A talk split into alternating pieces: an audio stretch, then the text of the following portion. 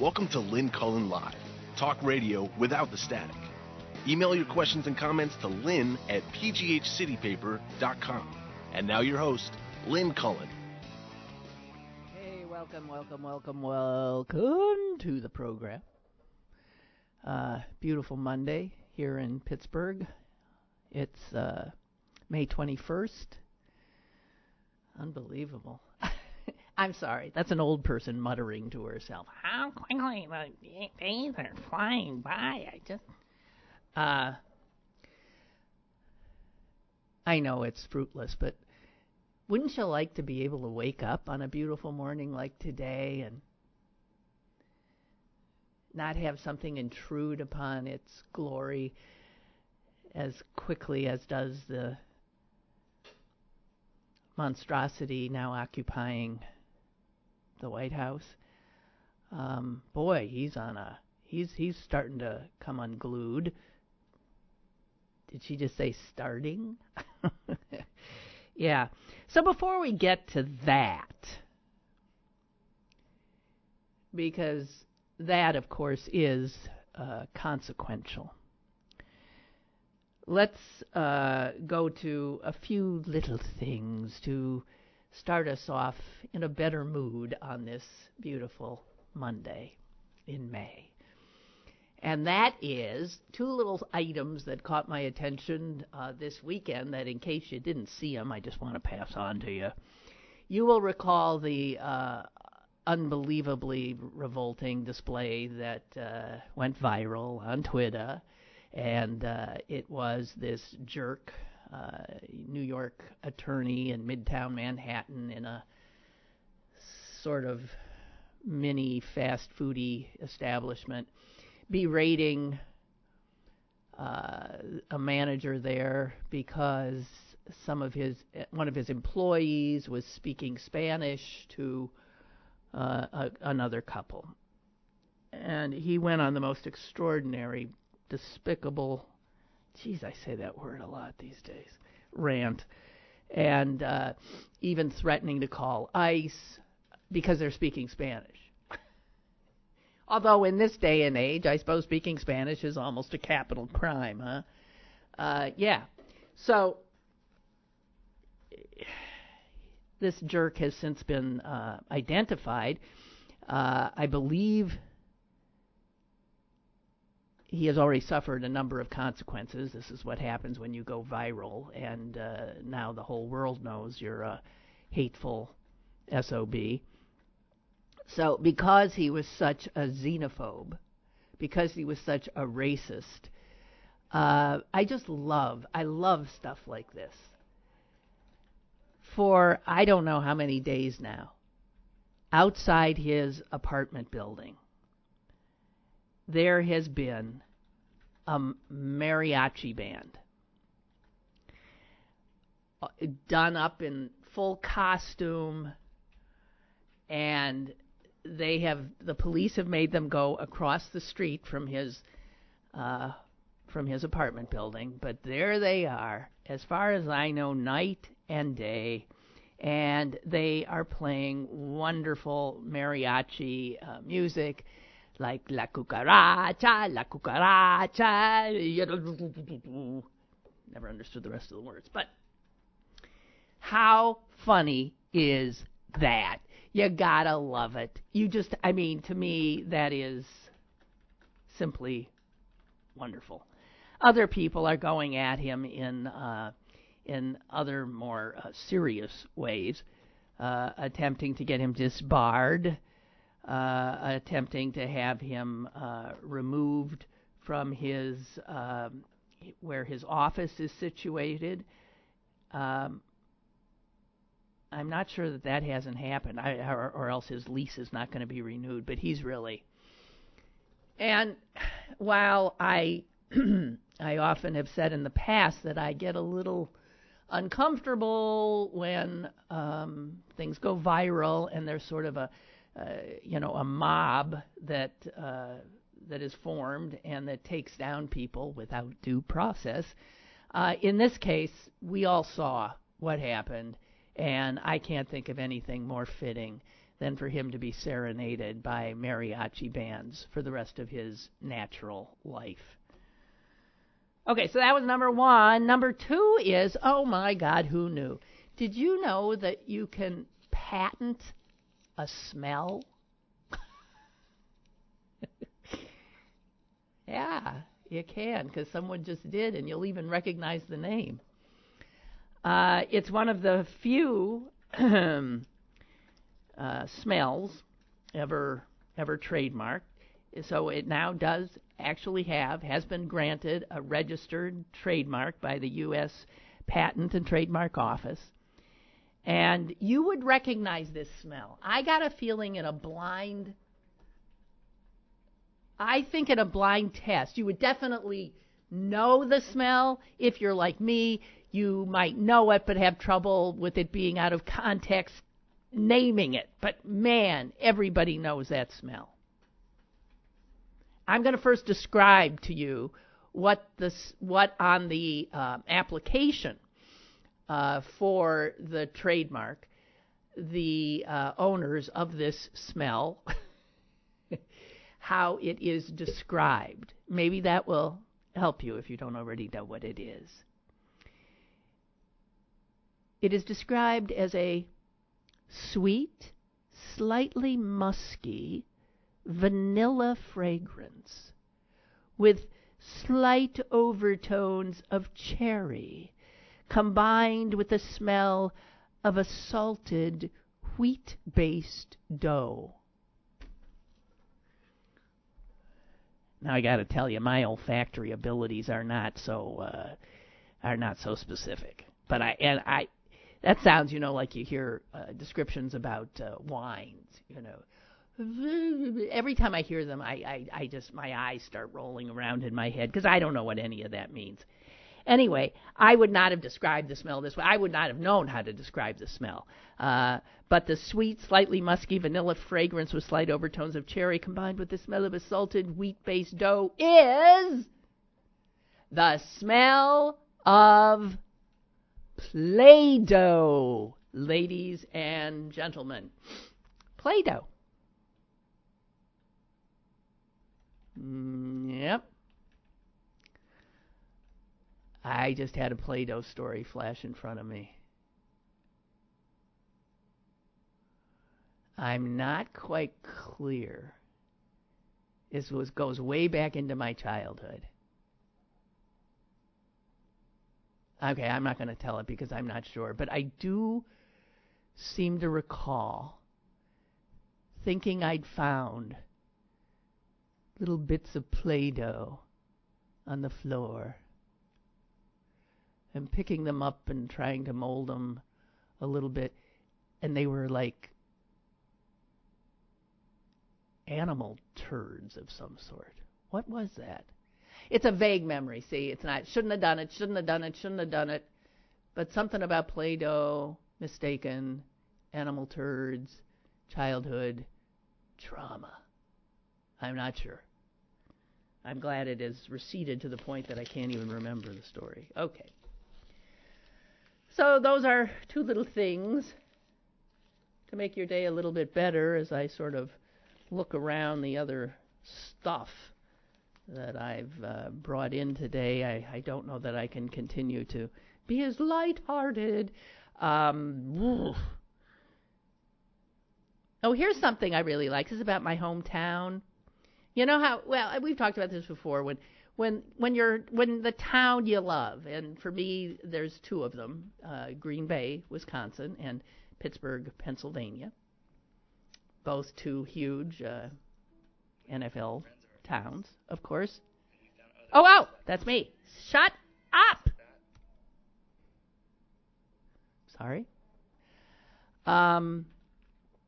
And uh, I got this from my brother, who was proud when he saw it, and sent it to me and Susan and I believe his children, wanting to inculcate them, even though they weren't born or raised in Green Bay, the uh, pride that we all feel in uh, in in that wonderful little spunky town.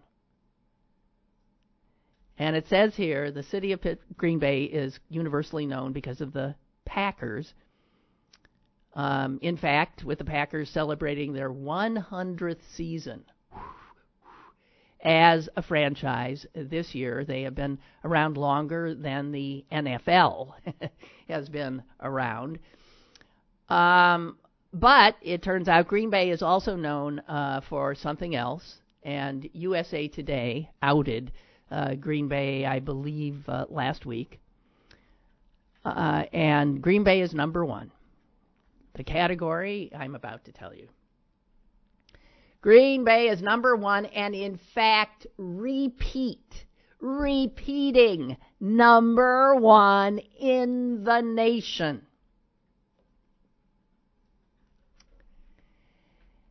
As the drunkest city in America. Woo! That's my hometown. I'm going to be there this weekend. That's right. Yay! Green Bay. The heaviest drinking metro area in the heaviest drinking state.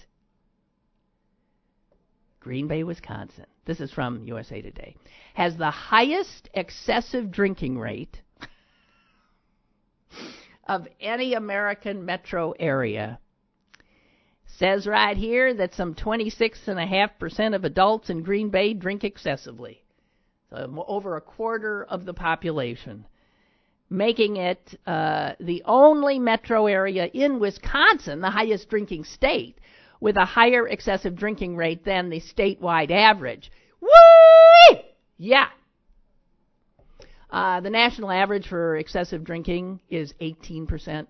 So while eighteen percent of Americans drink excessively, I just want you to know that I'm from the town where twenty-six point five percent drink excessively. However, it says right here, and I want I want credit for this too, a high excessive drinking rate does not necessarily increase the likelihood of alcohol-related accidents. That doesn't seem like it makes sense, but it makes, it's true. So,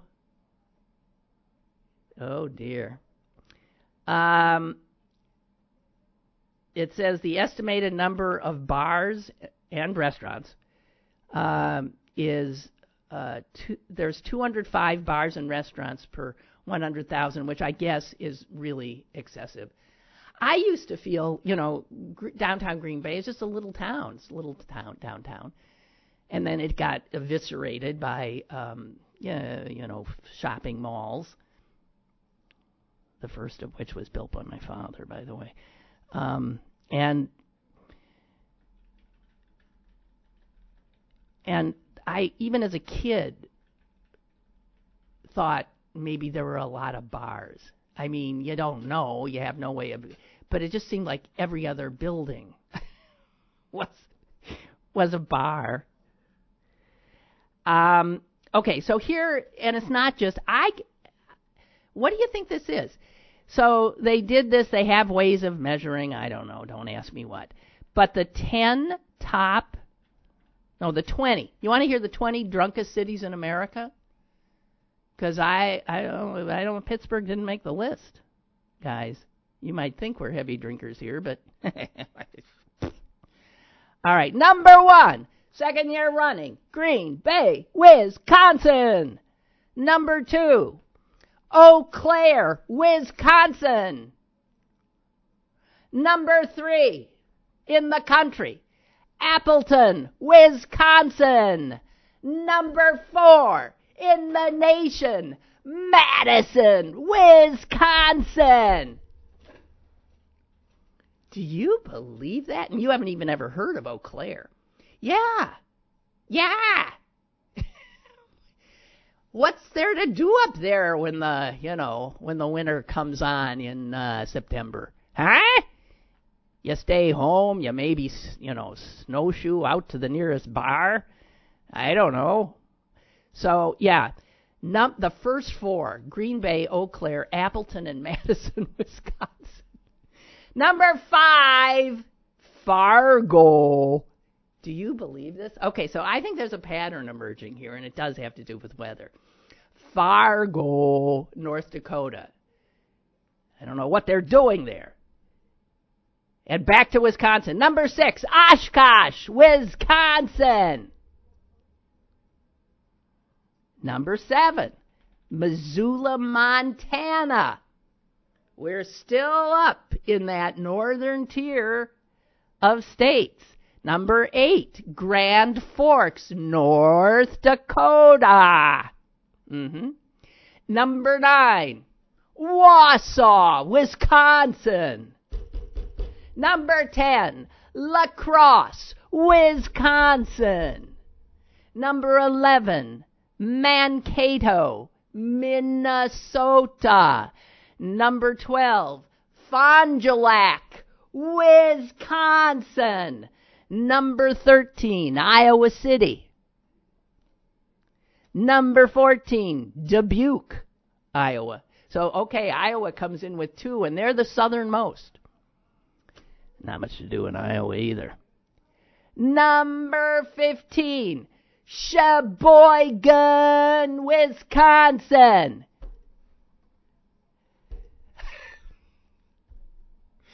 I've named every city in Wisconsin. Have you? I, I have named every. I, is there a city? Oh, Milwaukee. I haven't named Milwaukee, for God's sake. Okay, the one city you knew. Uh-uh, I've named all these others. Okay, Sheboygan coming in at number fifteen. Number sixteen, Watertown, New York. Number seventeen, Lincoln, Nebraska. Number eighteen, Fairbanks, Alaska. Number nineteen, another Iowa, makes the Ames, Iowa. Iowa's got three. And number twenty, Milwaukee, Wisconsin. So there you have it. Uh...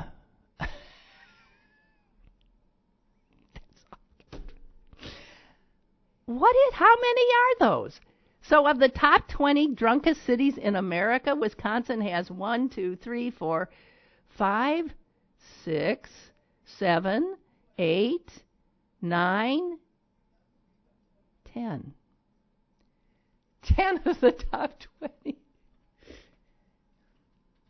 Okay, that was a little geographical tour of the upper tier of uh, the United States of America, and specifically uh, the great state of Wisconsin.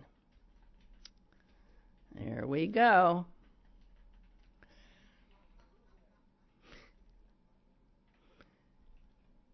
And yet I have to say this. I mean, so you would think, like Packer games, that the drunks must just be... Obviously, there must be a lot of drunk people at Packer games, and I've, I think I've seen them.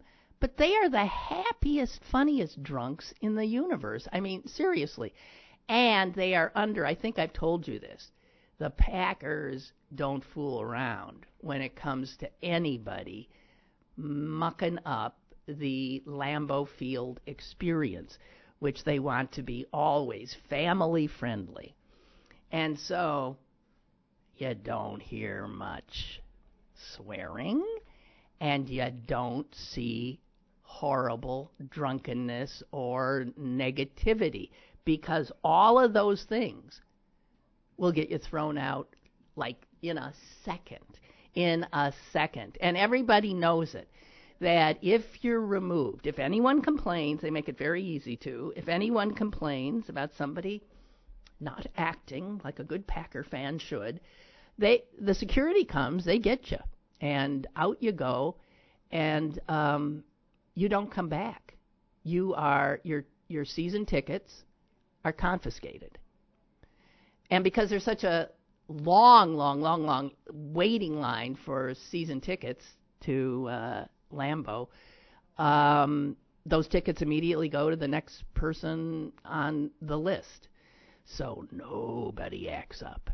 Nobody acts up at these games. They've done it. They've shown this is not just something. I wish the Steelers would do the same. It works. and then you get control. Um, I don't know if around here people will, I mean, in their wills, they pass on season tickets, but in Green Bay, that's how most people end up getting them. So they stay in families for forever. Um, and uh, I remember that we still have some, and, and nowhere near what we used to, but my and and my mother lets us, her children, uh, you know, give them to friends on occasion. And I've had a few friends from Pittsburgh go to um, Packer games, um, especially if I just bumped into Bill Hillgrove this weekend, actually, and he said, "Hey, I'll be in Lambeau uh, in August." And I didn't. Re- I I don't know how that. So that's a preseason game, uh, Steelers at Lambeau, and um,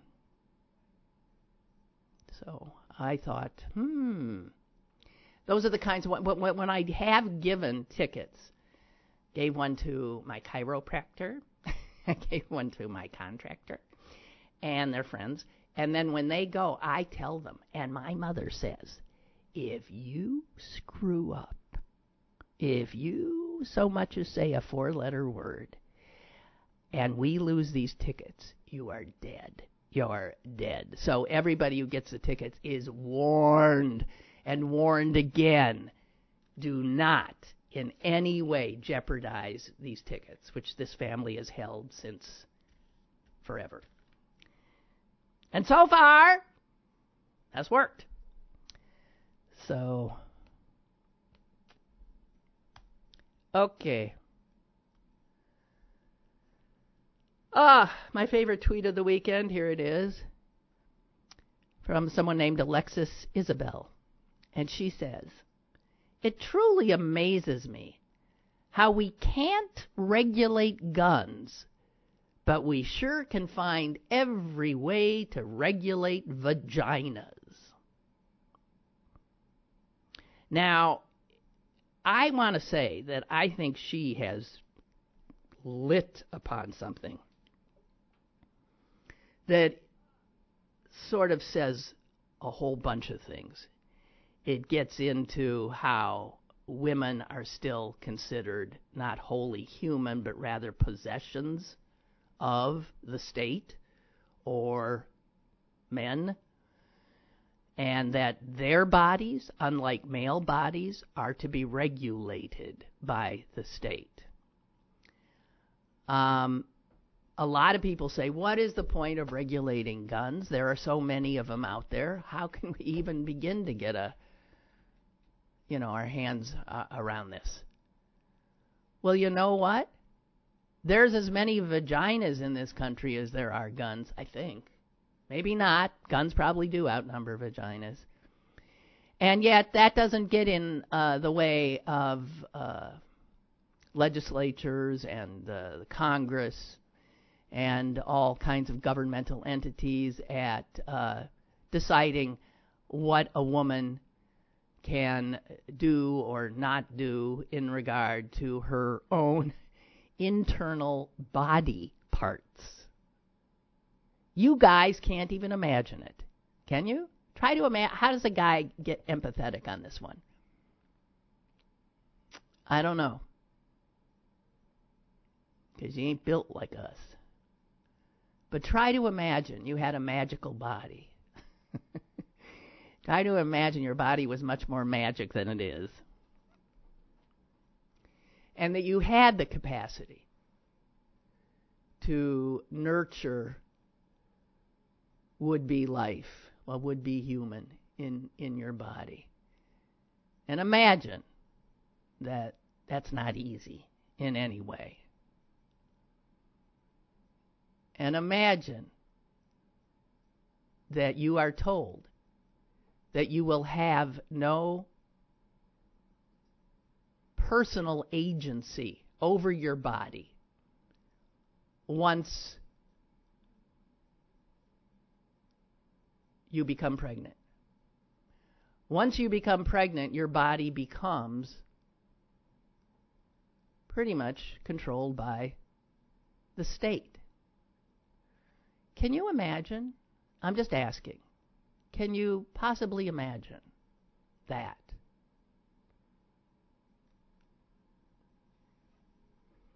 I'm not talking about pro or anti-abortion. I'm talking about your body is the most, it's as personal as you can get.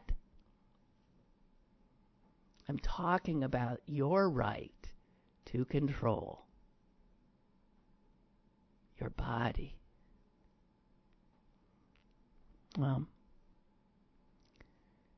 we sure know how to do that.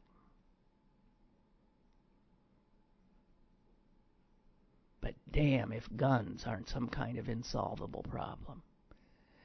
And with the gun thing over the weekend, the idiotic, unbelievably idiotic things that have been said by specifically the Lieutenant Governor of Texas, by Ollie North, the new idiot president of the National Rifle Association, who blamed it on what? Uh, video games, a violent culture, and Ritalin. You know what's funny? Do you know that Ollie North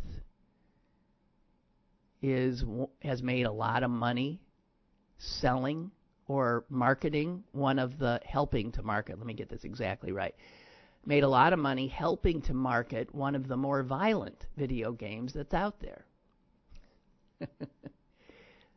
Call of Duty. He's on record as telling people, it's a rush! It is more violent than you can imagine! It's the real deal! This is Ollie North. And now he says that that's the reason. It never, I mean, there are things that are... So you know, that sounds, yeah, I bet it is. Those violent video games, they, uh, kids play them, they get addicted to them, it makes them less sensitive, it makes them desensitized to uh, violence and killing. Now, my son has always been into those games. He might be the sweetest, gentlest human being you'd ever want to meet. But, that's him. On the other hand, to poke some holes in this argument about violent video games, violent video games are played not just in the United States of America. Just want to let Ollie and some of the others know that. They are played all over the globe, especially wherever you will find men, males. They love them. And these males all over the globe are playing these violent video games. And yet, if you look all over the world, they're not shooting up, they're not shooting up schools. Why am I laughing? They're not shooting up schools all over the world. No.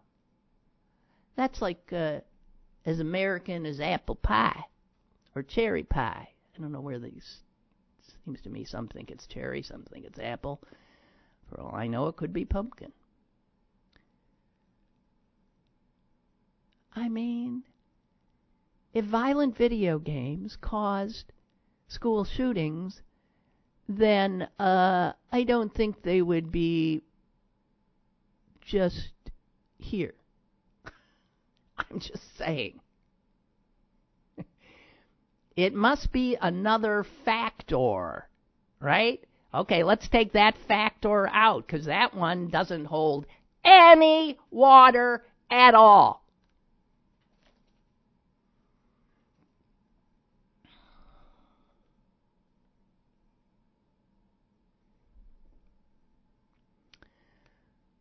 Oh, actually, I think the best thing I've heard is about what to do about this, is what uh, Arne Duncan said over the weekend. Um, maybe he was just, you know, riffing, because uh, maybe he's walked it back by now, because I don't know really how you, how would you do it, but I like it. the fact that it is Arne Duncan, uh, who's Education Secretary uh, under Barack Obama, uh, a guy who was serious about education and making it better and making good education more available, as opposed to, of course, Donald Trump's Secretary of Education, a woman who knows, well, let's not, don't even go there, just leave it alone. Arne Duncan, ladies and gentlemen, has suggested that parents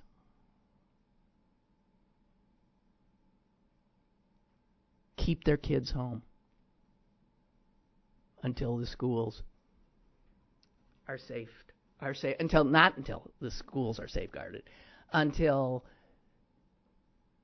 gun laws are passed. Now, obviously, that sounds like, are you kidding me? How's that work? But stop and think of what you've seen with, like, the teacher strike in West Virginia and the others that have popped up. Mass action. When a whole bunch of folks agree that they will act together, damn the torpedoes, damn the circumstances, that they're going to do it to show their muscle and their power. And they do this to get something done. So if all over this nation, parents pretty much shut down schools because their kids simply weren't going, that would create unbelievable turmoil. And it would focus the country on this issue even more so than the Parkland teens have done. But it would be building on that. I... Duncan said that he didn't come up with the idea, that he saw it uh, posted by a former employee of the education department. And he immediately said, my family is in. He said, this is brilliant, but tragically necessary. What if no children went to school until gun laws changed to keep them safe? Parents, will you please join us? Now, he has, you know, since said when asked, how's that going to work, seriously? Um, he said, look, it is provocative, there's no doubt about it, but it is conceivable that this ongoing human-caused tragedy, aided and abetted by the failure of our government, that something has to be done that's never been done before, that shakes everything up. Now, people have said, fine, rich people might be able to keep their kids home because they can hire someone to look after them or tutor them or whatever. And so other people have said, yeah, but this could work if the whole community came together. Of course, it's totally impractical. Of course. But, hey, more of our children have been killed in school this year than have died in combat. And as you know, we're fighting wars all over the place, right? We got troops deployed all over, kingdom come. More of our children are dying just going to school, dying violently, than our soldiers are dying in combat. When the world is upside down like that, and when we've gotten to almost view it as a normal thing, it is time to do something dramatic. drastic. Here's the thing. In poorer communities or for poorer families, you need to have organized places where they kids can go and be supervised. I can see communities getting that together. I can see volunteering. I will leave right after the show and I will go and superintend where a lot of kids might be and maybe do some teaching if I need to. But, you know, if the whole community gets up and makes this happen, this is something that could happen. Since we have no leaders in this country anymore, since things have to happen from the ground up, then I think audacious ideas are the ones that we should listen to and should figure out how to make happen. Instead of this sense of absolute powerlessness and defeat while our children are being terrorized, has to end. This is the kind of thing that can end it. Arne Duncan right now is working to curb gun violence in Chicago. So this is an area that he is already all in on. And he has said, somebody come up with something else, I'm open. I'm open to other ideas. I'm open to different ideas, but I'm not open to doing nothing. It's time to think radically. The founder of Teach for America says she's on board this boycott idea.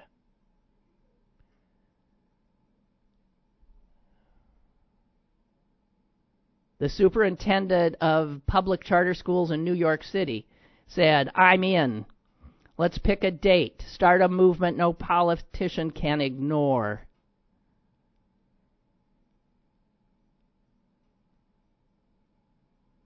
Duncan says, what we have lacked is political courage, and we need to create tension, the tension that allows us to break through. I don't know. I'm throwing it out there, too, because I think it is something this audacious that must happen. This all hands on deck. Families, parents, children, people that don't have children in the school systems, people... all us, you know, retired and old people coming in, setting up ad hoc schools, getting it done. I don't know. Or are we just going to keep on burying children?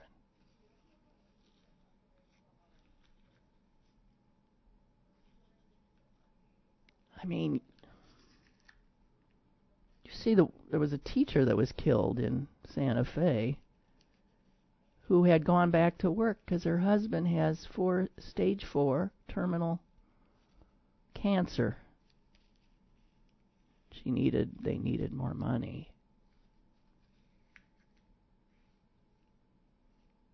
He still has terminal cancer. He just doesn't have his wife. Or the exchange student from Pakistan. Can you imagine her excitement at coming to the United States? And we gave her a real, real example. Welcome to the United States of America. And you thought Pakistan was a dangerous place? Welcome to the United States of America, sweetie. Her body is being shipped home to her parents.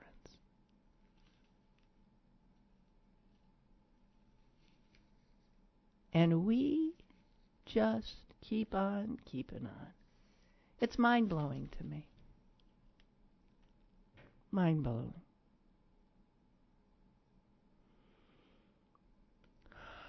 Okay. So Donald Trump excuse me, is now tweeting. Uh, if you don't, if you're not on Twitter, I, God bless you, because you don't have to wake up to this crap. It's just beyond belief. Over the weekend and this morning, this is our president. It makes you weep. I mean, I weep with shame and embarrassment and humiliation. I have never felt like this in my life. I hope never to feel like this again. One of his tweets actually said, "I hereby demand." I think you would be hard-pressed to find an utterance from any man who has held the office of President of the United States that has ever begun with, "I hereby demand." That's what a tyrant says. That's what a king, I guess, can say. That's what an autocrat, that is not what a president says in this country. "I hereby demand." And what it was he was demanding was that the Justice Department, which is supposed to be independent of presidential proddings, he was demanding that the Justice Department do his bidding. And I'm sure the talking heads are going berserk today about it, but this could, I mean, quite clearly, um, this is, again, the word that is used constantly now, unprecedented. Um...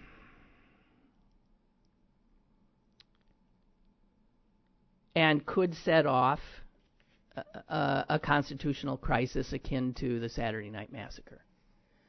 So things are starting to move fast. This president now is clearly scared. And maybe it has to do with the fact that we are learning every day more unbelievable things, that his son, Donald Junior, was not only talking to Russians to get dirt, he was making deals and talking to people from uh, representing uh, the Saudis and certain, uh, you know, Middle Eastern uh, emirates. Um, and this is before they took office. This is illegal activity of just mind-blowing proportions. They were grifting. They were looking for money, they were looking for deals, they were looking for help in taking Hillary down. And um, here is a professor, University of Texas School of Law, who specializes in this kind of stuff, and he says, "I cannot think of a prior example of a sitting president ordering the Justice Department to conduct an investigation like this one. That is l- little more than a transparent effort to undermine an ongoing investigation." And he went on to say that anyone who kowtows to this is not doing their job, and in fact they should resign, and if they resign, then we're in Saturday uh, Night Massacre mode. So, um, just so as you know, that this next week could be even more consequential, more frightening than past weeks have been. And in, it also, if you've noticed, as the summit with North Korea gets closer, this guy is being rolled over and played, Trump, by the Chinese. Uh, remember, this that was his whole campaign, practically. China, China, I'm going to get China. And then he supposedly slapped a whole bunch of, you know, tariffs on him and stuff like that. He's lifted every single one. Are you aware of that? He has. He's not only lifted them, he's now actively trying to help the Chinese economy. Are you aware of that? So the Chinese are playing them like a fiddle, and there is no doubt that the North Korean despot is licking his chops to do the same.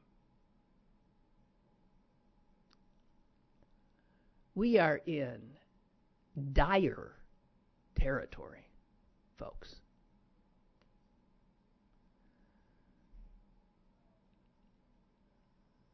Barbara tells me that The Onion has run the same headline after every mass shooting.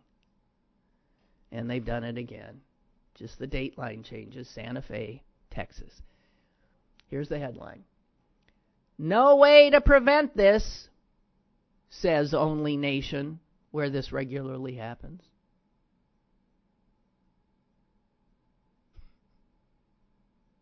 Yeah. It's like I was saying, violent video games, uh-uh. And Ritalin, violent culture, mm-mm. Uh-uh. Lots of violent cultures in the world, lots of people playing video games. Um, no. We are unique. We are shameful. Speaking of shameful and moving closer to home and Harrisburg, the capital, another dysfunctional capital, okay? You know the name Joe Scarnati?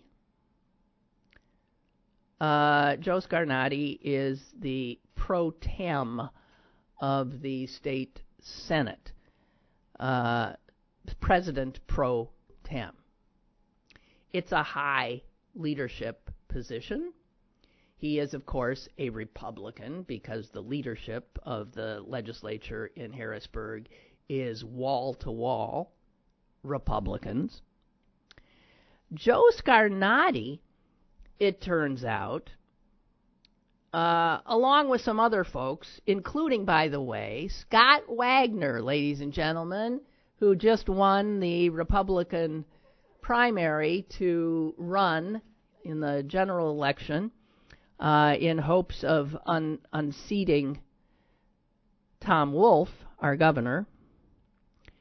So it was Joe Scarnati along with his pal, Drew Compton, his chief of staff, and G O P gubernatorial nominee Scott Wagner, ladies and gentlemen, because of um laws that, frankly, are relatively new, because this state had no ethics laws at all for government, at all. This state was like the wild, wild west up until very recently when some of these laws came in, and they're weak.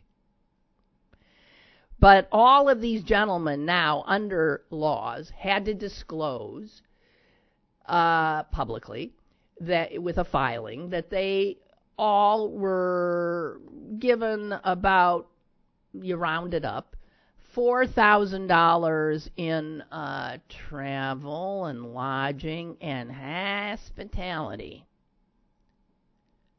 by an outside entity.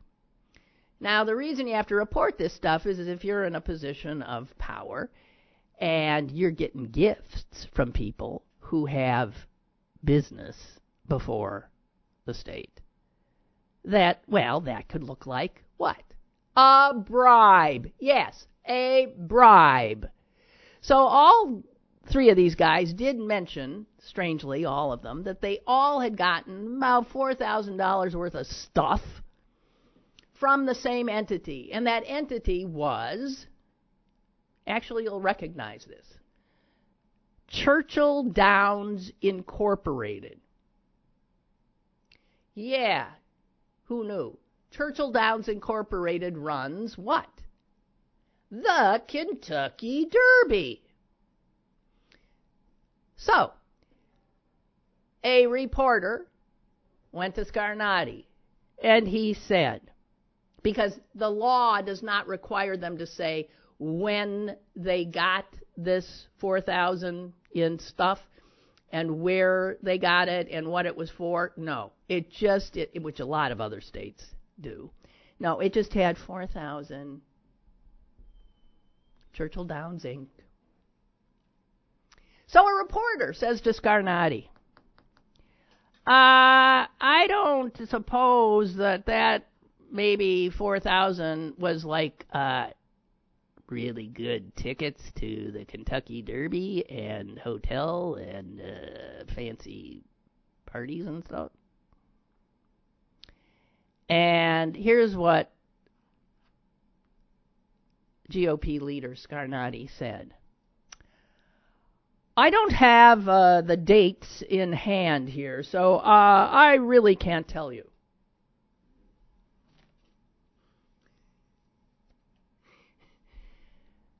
But uh, the reporter persisted. Um, I mean, it's Churchill Downs, Incorporated, and uh, the Kentucky Derby was just like last weekend. Um, did you, uh, were you at the Kentucky Derby?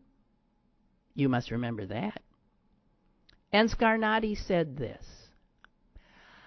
I would think I would uh, remember being at the Derby, but I, I quite frankly am not a horse racing man in many ways. I care about the industry here in Pennsylvania. And he walked away.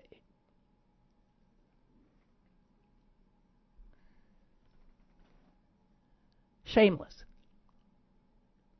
Shameless. Okay, so what is the why would the Kentucky Derby be trying to buy favor with uh, leading Republicans here in the state of Pennsylvania? Oh. Turns out they're trying to acquire a racing venue in Erie, Pennsylvania.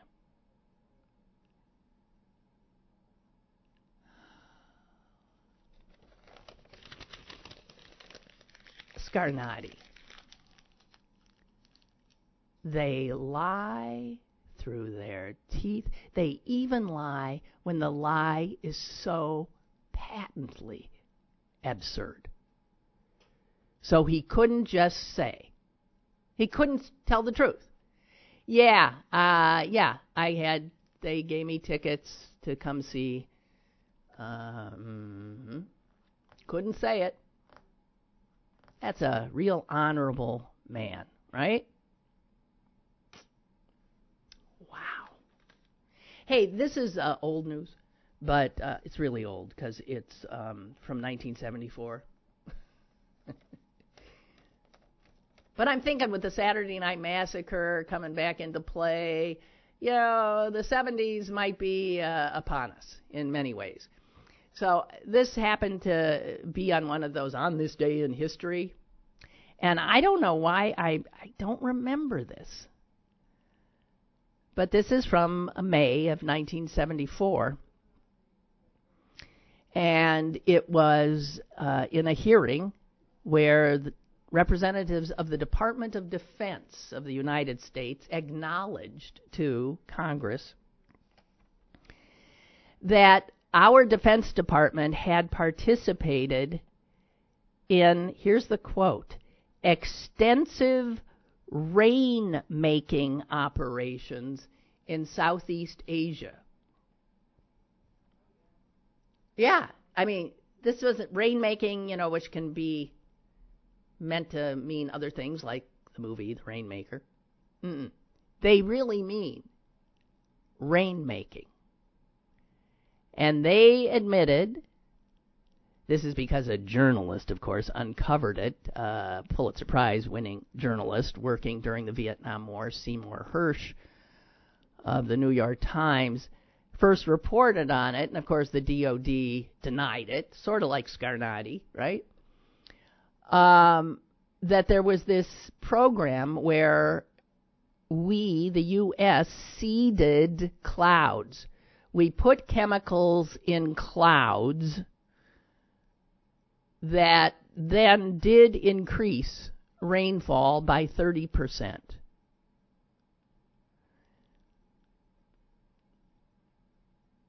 and we did it to try to muddy up, literally, uh, North Vietnamese troop movements and supply movements. Now, the reason this caught my eye is because I thought, we can do that? I mean, first of all, if we can do that, then why don't we do it when there's droughts? Cloud seeding really works? Up to thirty percent? Anyway, just two other facts for you. This was the first known use of weaponizing weather. Think about it. This was the first, I don't, has there been a second? This was the first known use of weaponizing weather in military history. And we did it. And then lied about it. And then it got uncovered. And then we begrudgingly admitted it later. Because that's the way we operate. All of this coming to the front uh, meant that an environmental convention that was held in nineteen seventy-eight that countries from around the world attended banned, banned the practice of militarizing the weather.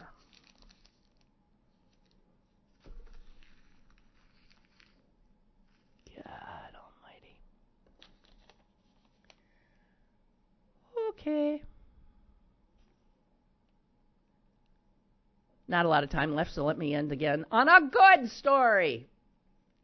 Yeah, good news. I mean, actually, the New York Times has taken on, I think Saturday or Sunday, I can't remember which, to actually having a little boxed place on page two where it says the week's good news. And it fits in this little, it fits in this little teeny box. But I, and, and I'm not gonna. There's two pieces of good news. Um, uh, one about uh, a guy named Xi Boyu. I don't know how to pronounce it, but he's Chinese. And uh, back in nineteen seventy-five, he tried to climb Mount Everest, and he ended up. Uh, not only failing, but he lost both his feet to frostbite. And twenty years later, nineteen ninety-six, he lost his legs to cancer, lymphoma. There's going to be good news? Yes, there's going to be good news. Last Monday, this man with no legs finally scaled Mount Everest. I don't know how. It just gives me a little blurb. He's sixty-nine, and without legs, he scaled Mount Everest. Man. Wow. The Sherpa who helped him said, "Everything is possible. I have found that disabled climbers work hard. They are very committed." Okay. The other good news is uh, comes from the African nation of Chad, specifically a national park there that has an ext- just astounding success story about protecting the animals uh, there. Um, the elephant population in this national park in Chad had been uh, I- under incredible threat because of poachers, and they have doubled down on their anti-poaching efforts and heightened security, gotten support from surrounding communities, and there has not been a single confirmed poaching its incident for two years plus. The herd of five hundred elephants now in the park, which is one of the largest surviving herds in Central Africa, uh, is also home to a bunch of lucky giraffes, lions, cheetahs, leopards, and honey badgers. Six black rhinos were recently flown in from South Africa. And the elephant population in this park in the next six years is expected to double to one thousand. So it, that's a great success story. And we can't lose sight of them. And we can't lose sight of the indomitability of the human spirit, as the Chinese climber showed us. Um, and we must remember not to give up. We cannot give up. I forgot where I saw it. Somebody said, we are not going to be asked to storm the beaches at Normandy. We are not going to be asked. It was Cory Booker. We are not going to be asked to get on a freedom bus and ride into a frightening environment in Alabama. No, other people did those things. But we are being asked now. This is our time, our challenge to save our country. And we must prevail.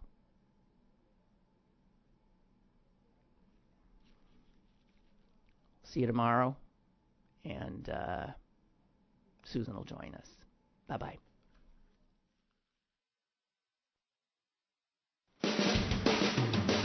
Lynn Cullen Live, Monday through Friday from ten a.m. to eleven a.m. and archived at p g h city paper dot com. The opinions expressed on Lynn Cullen Live are those of the host and do not necessarily reflect the viewpoints of Pittsburgh City Paper or its advertisers.